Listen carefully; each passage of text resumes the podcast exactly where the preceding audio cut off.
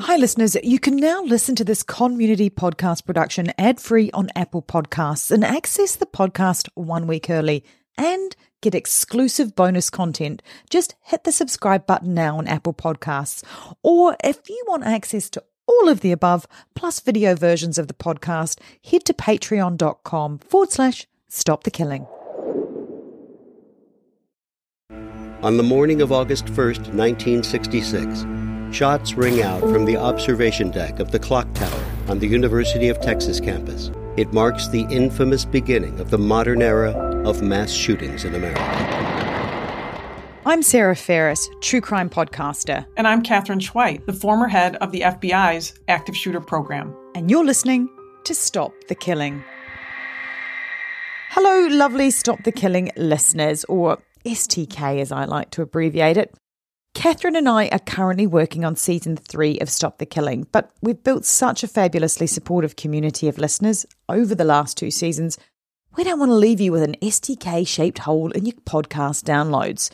So we'll be adding in a series of episodes on the Thursday feed with listener questions, which is where you come in. We would love to hear your questions, so please message us at Stop the Killing Stories on Instagram, or if Twitter is your jam, STK Podcasts. And in the meantime, if you want to stay abreast of when season three will be kicking off, then make sure to follow us on Instagram at Stop the Killing Stories. Or if you're one of our ever growing Patreon supporters, you'll be the first to know and have early access to season three over on patreon.com forward slash stop the killing.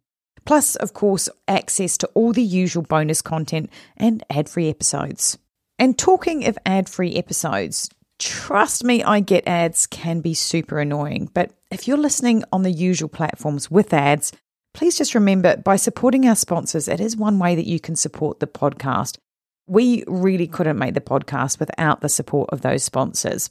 And with all that admin out of the way, time for this week's episode. Hi, Vanessa. Hi, Amy. And hi, hi, true true crime crime fans.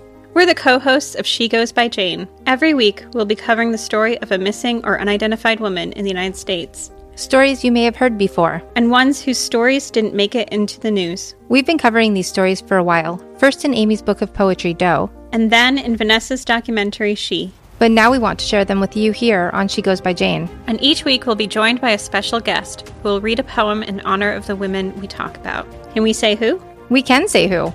We'll be joined by actresses like Coco Jones and Gabrielle Ruiz, And musicians like Stephanie Quayle and Kelly Moneymaker, along with authors like Louise Penny. and Catherine McKenzie. So check out She Goes by Jane wherever you get your podcasts, or check out Evergreen Podcasts and their true crime channel, Killer Podcasts. We can't wait to bring you these stories. Have you ever felt that pang of disappointment when you couldn't add a ticket to your collection because it was digital? Or maybe you just lost it? Well, stubforge.com is here to change that. Imagine this tickets that not only look but feel like the real deal. Because each ticket from Stubforge is printed on the same quality stock that Ticketmaster uses and printed with genuine ticket printers. It's like holding a piece of the concert, the game, or the show right in your hands. But Stubforge isn't just about replacing tickets. With the easy to use interactive designer, you can create custom tickets for anything from concerts to sports games, pregnancy announcements, or parties. Why not make your invitations stand out with tickets that are as unique as your event? And if you're trying to complete a back catalogue of missing tickets, Stubforge offers bulk discounts to make it both easy and affordable. With Stubforge, you can once more give your loved ones physical tickets and see their eyes light up instantly at the best gift you can give. So, whether you're looking to reignite your ticket collection, craft the perfect gift, or send the coolest invites, head over to stubforge.com. Start creating today and see how Stubforge makes every ticket a story worth saving. Visit stubforge.com and start making tickets today. Listener question time, and we've got a question from Carolyn here. As we come back to the school's training and drills and school starting back up, what I don't understand is if the Obama administration put together a team, led by you, Katherine, that developed Run, Hide, Fight, why was it not pushed out to all the schools in the US? Because I find what I've learned from both of you in this podcast is not what I'm told to do during a lockdown drill at school, and school pay for that misinformation. There you go. Well, first, I would point out that, of course, if the Obama administration team supported and passed Run, Hide, Fight, it would be because the White House led the way, not, not the FBI. So, absolutely, I was part of that team, but I was absolutely the advocate and sometimes over objection to Run, Hide, Fight. You know, we had big discussions about it, but you're right. The Obama administration did push Run, Hide, Fight out. That is the FBI's, the Department of Justice, the national standard here in the United States, approved by Department of Health and Human Services approved by the White House, approved by the Department of Education, approved by the Department of Homeland Security, and FEMA. They're all about preparedness and they come under DHS, lots of letters. But as a whole, all of the federal agencies made the decision to support Run, Hide, Fight. All of them put it on paper, put their seals on it, which is, boy, the official way you do it here in the uh, United States. You put your seals, the FBI seal, the Department of Justice seal, the Department of Education seal. So everybody did approve of Run, Hide, Fight, including the Department of Education.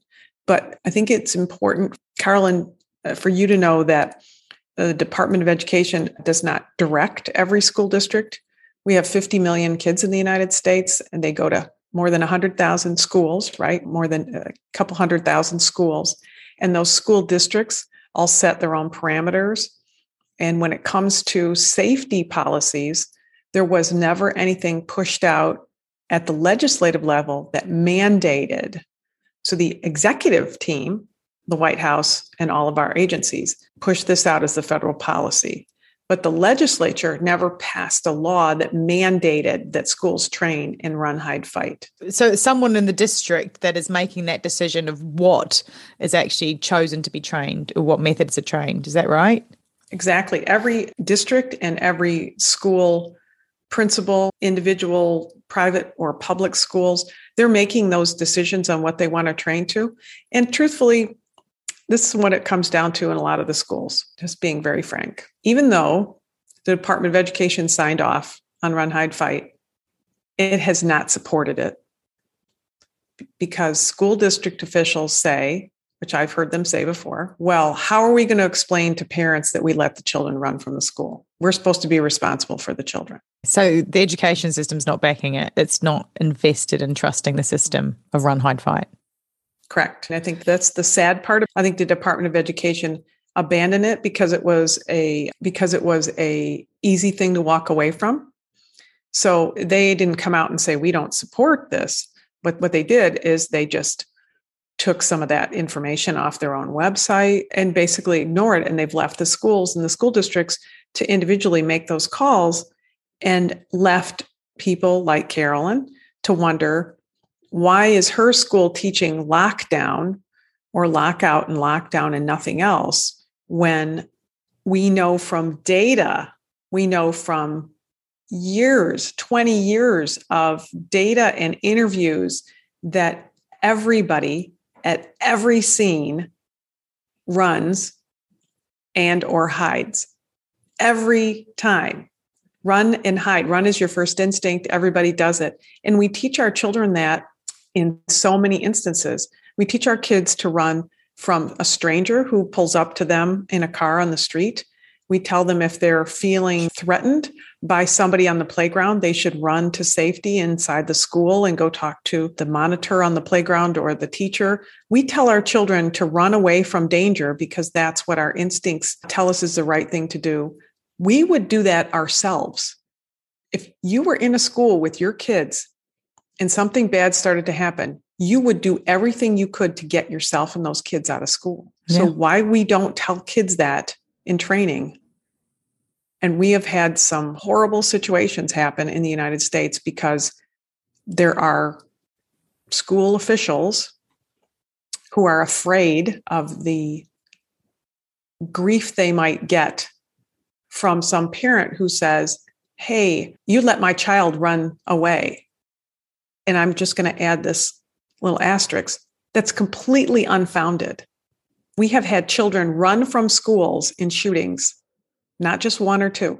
I can think of mm. several school shootings where children have run away to safety. I can think of them from the episodes that we've done. It happened at Oxford. They all ended up at a supermarket down the road in mm-hmm. safety. Right. And there were and there are so many more. Children Mm. run to safety all the time. Elementary school, junior high school, they leave the area, they run to safety Mm. and they survive. What happens with those schools? There's obviously the other side of that. Like you say, there have been incidents where this hasn't been taught in schools, that children are so wanting to please and do the right thing. So if they've been trained in a certain way, they're going to try and please the teacher and do the right thing. They're not going to instinctively go, Well, I'm in danger. I should run, but I've been taught to do this other thing. What do you think is the most dangerous misinformation that gets taught in schools to these children? lockdown is your only option. Right. Climb underneath a plastic desk with metal legs, close your eyes, and pretend that nobody sees you. If your child is being taught that right now, you should know that and you should change your child's attitude about that. Yeah. And that that may sound bold, but you should do it. You might be surprised to know that not all serial killers are straight cisgender white men, and the victims of true crime are not a monolith either. She's Wendy and I'm Beth, and together we host Fruit Loops Serial Killers of Color, a true crime podcast. Together, we take deep dives into the true crime stories about marginalized and minoritized perps and victims that often go untold. We also provide the context and nuance that these stories deserve. At Fruit Loops, we're serving up true crime with a side of history, society, culture, and some fun. Listen to Fruit Loop Serial Killers of Color on Spotify, Google Play, Apple Podcasts, or wherever you get your podcasts.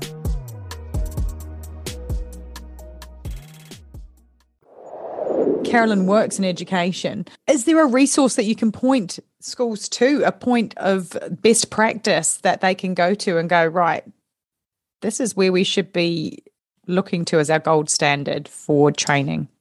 I think that people want to see that from their school district and they want to see that from the US Department of Education. And unless they're getting it from those sources, it makes it hard uh, because they're getting conflicting information.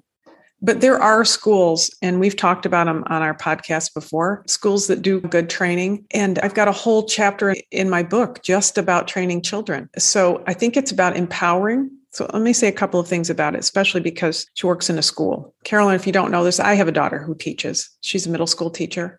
And after the Uvalde elementary school shooting here in the United States, my daughter said to me, I told my principal that when the shooting starts, me and the kids are going out the door. I said, Is that what they train you? And she said, No, nah, not so much. And I said, What did your principal say? And she said, The principal said, Okay, well then, because the principal knew that she wasn't kidding she was going to do it. But I think the difference is, let me just add this though. I think the difference is that I think the principal knows that my daughter is my daughter. She is going to take my direction and have confidence that I am giving her the best advice for her and her students. And she Mm. said, I'm not staying in a classroom to have somebody come in here and shoot my students. We're leaving. I love that. And you know what I also am really hopeful about is you say it's the school districts that make those decisions, the school boards, what have you, but people like Carolyn and other listener questions that we've had come in, they're all wanting to take action to make sure that their school's safe from the ground level up. Right. And looking for actual ways that they can participate in making sure that happens. And I think that's a really positive thing in a community, isn't it? Definitely. I hear from more teachers than any other group because the teachers are at the front line. The teachers are the ones who are standing there trying to decide how to protect their students. And if you want to know whether run, hide, fight is the right way, pull the news clip of the Uvalde teacher who survived, who had all these children in his classroom murdered at Uvalde Elementary School. And he said, I did exactly what we were trained to do.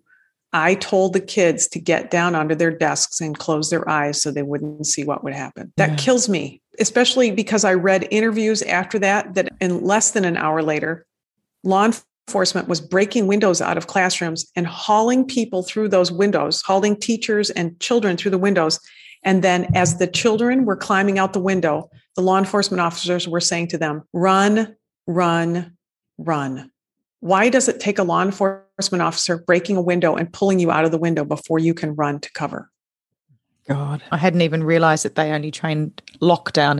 They trained lockdown and then they had so many other problems. They had classroom doors that didn't lock. Some of the teachers didn't have keys to their locks so they didn't close the doors and they didn't lock them and then of course we know that the law enforcement took 77 minutes for law enforcement to enter the classroom where the shooter was. And so people inside the classroom some of them uh, likely bled out but either way there was a lot of horrible death. 19 children two adults who mm-hmm. died in uvalde texas in that school shooting even as bad as the shooting was at Sandy Hook, which is what propelled me into this role, there were children who survived at Sandy Hook because they fled the building and they survived because of it. And I guess this is what I say, especially now, you know, it's a new school year and we have kids back in schools and we need to empower our kids and our teachers to do what they can to keep their children safe and let the children leave the building. They will find a safe location to go to. We've seen that over and over again. We've seen adults who show up, call the police station, and say, There are six kids in my front living room. They ran away from this location where there was a shooting. And that's exactly what would happen if you and your family were in a grocery store or in a restaurant or at the movie theater. You would flee the area and then you would call law enforcement and you would call your house and say, Hey, mom, I'm safe. So for teachers and parents, don't just let the school district make that decision for you.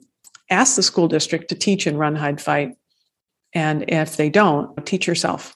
And there are resources available. My website is covered with them. They're in my book. There are a lot of resources available to teach run, hide, fight. It's not complicated. Run, hide, fight itself. It was a, an initial training system set up by the city of Houston, mayor's office on a Department of Homeland Security grant. It's offered in a variety of languages. I think, I don't know, eight languages or something like that. I don't know how many anymore. And it has supporting materials for training. And I do have in my book a number of other training and education programs for kids. So Sesame Street, Train for Safety. Right. There's a lot of great places. So start with my website if you can't find anything else. Also, I remember your niece Megan, she did something quite brilliant when she was having these conversations with her school principal and wanting to know that they were training correctly and realizing, of course, that they might not have all the information that they needed, but thankfully she had Auntie Katherine on hand. And I remember her telling this story and me being like, oh, that is so gold. I love it. She drove up to the school drop off and in a brown paper bag, like a lunch bag that she had stapled shut because she didn't want to terrify anyone on the school run, she handed this book to the school principal who was at the drop off area or whatever it was. And the teacher's probably thinking, oh, lovely, a little packed lunch or an apple for me for the day. She opens it up and it's got Stop the Killing book written in it. But I thought that was really great. She took the power into her own hands and gave them the information. And you can only lead a horse to water, I guess. And I will say this I recognize that buying a book is hard, it's expensive. The podcast is free. That's the value of it. The book is certainly available on Amazon and other sites, but I will have a new paperback version out in April specifically, so it'll be less expensive. It'll probably be about half the cost. And I wanted to make sure that that was available to as many people as possible. And my job isn't to sell books. I have loaded my webpage uh, with with a huge number of resources so people mm. can go. But you know i think to the point of this initial conversation carolyn's saying what do i do? My school doesn't really teach run hide fight. How do i learn about that? What should i do? Should i be doing run hide fight or should we just do, be doing lockdown? It is a, sometimes a complicated question but i think that you need to be empowered with the information whether you get it online or you get it from a book or you get it from here on the podcast. And then go you know go to your school and say we want to improve the potential of safety in case of an emergency. And let's talk about how to do that, which is exactly, like you said, what my niece Megan did.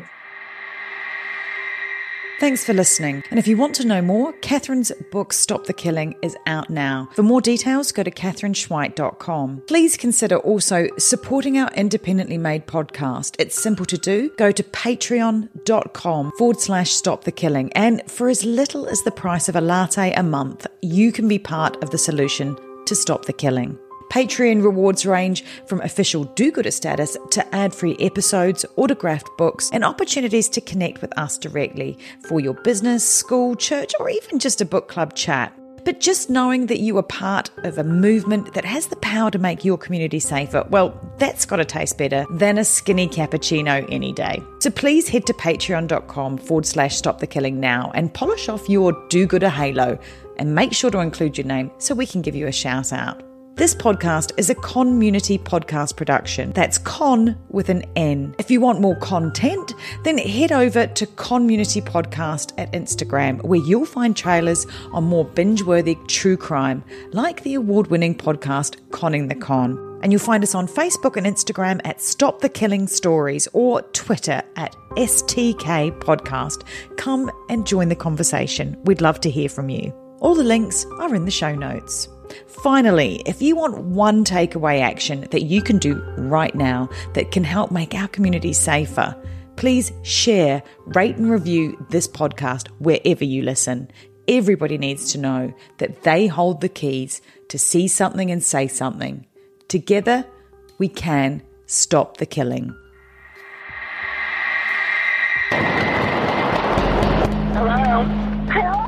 It's one of those things you hope never happens, but you better train for it because it will happen, and it will happen in places you wouldn't expect. Be ready for it.